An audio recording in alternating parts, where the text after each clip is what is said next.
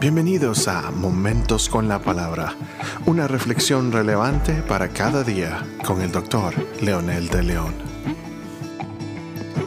Saludos amigos y amigas, aquí estamos nuevamente con un nuevo episodio de Momentos con la Palabra. Y queremos en esta hora compartir Colosenses capítulo 3, versículo 23 y 24, que dice, y todo lo que hagáis, hacedlo de corazón como para el Señor y no para los hombres sabiendo que del Señor recibiréis recompensa de la herencia, porque a Cristo el Señor servís. Pablo está haciendo varias comparaciones de lo que hacen los del mundo en todo este capítulo y lo que hacemos los cristianos. Primero, la vida cristiana tiene varias características. Poner la mirada en las cosas de arriba, pensar en las cosas del cielo, como dice otra versión, y darnos por muertos a este mundo, porque ya tenemos una vida que es diferente a la vida de los avariciosos, la vida de los que piensan solo en las cosas de la tierra. Segundo, necesitamos modelar esta nueva vida siendo amorosos, añadiéndonos valor unos a otros en todo tiempo.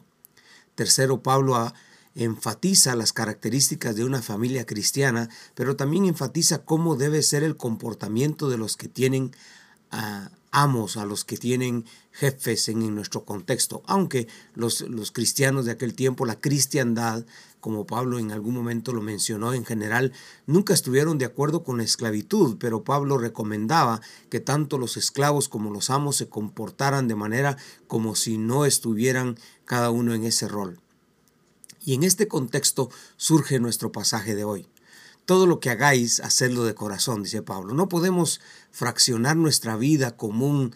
Lo que somos y hacemos refleja lo que realmente en nuestra vida eh, es nuestro carácter.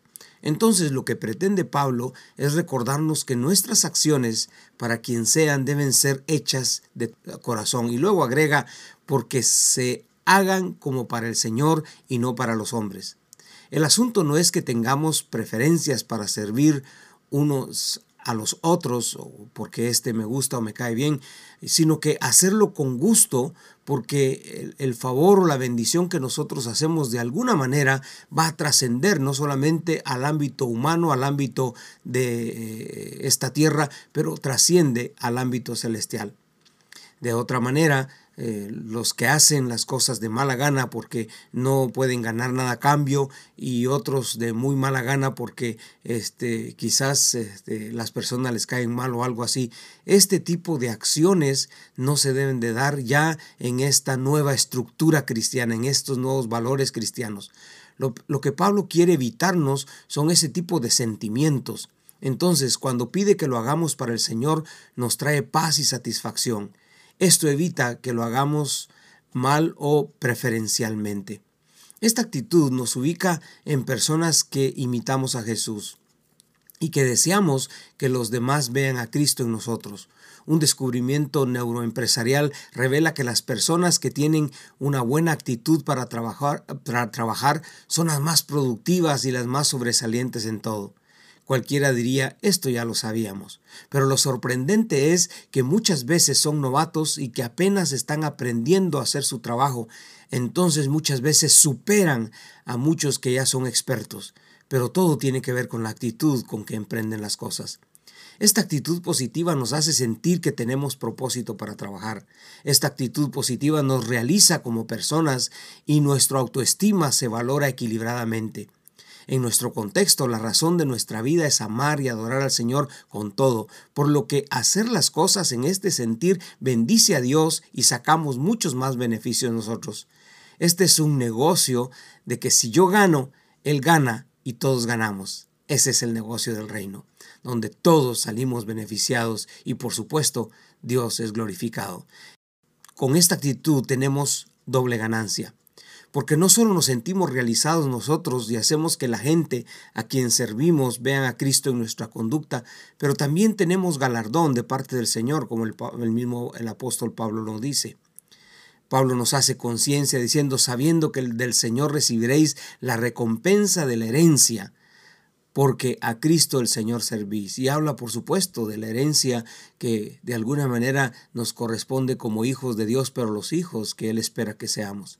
Esta es una verdad puntual al Señor servís. Nuestra sociedad necesita de patrones conductuales diferentes. Nuestros mapas mentales se están sometiendo a costumbres donde se sirve por conveniencia, donde podemos sacar algo a cambio, por lo que en un futuro cercano no se hará nada si no hay algo a cambio. Las redes sociales han jugado un papel muy importante en todo este proceso. Todo lo que hacemos, el sistema nos ahoría a monetizarlo todo, desde mensajes, alabanzas que deberían ser para la edificación del pueblo de Dios, ahora introducen comerciales que devengan dinero por ello. El problema no es que unos vivan de eso, sino que incitan a todos a hacer las cosas por recompensa. Los que sirven por amor y compasión cada vez somos menos. Los que viven de, productos o servicios que prestan es razonable el pago, pero lo que no es razonable es que los productos que se adulteren para sacar mayor ganancia por menos esfuerzo o menos calidad, eso es lo, que no es tolerable. La respuesta a este comportamiento se encuentra cuando aprendemos del Señor servir con amor, con inteligencia y con la confianza de que lo que hacemos es precisamente para el mismo Señor. Ore conmigo. Señor, en el nombre de Jesús, te pedimos que nos ayude siempre a servir con entusiasmo, con excelencia, con inteligencia, sabiendo que todo lo que hacemos es para honrar a tu Hijo Jesucristo, por quien oramos hoy. Amén.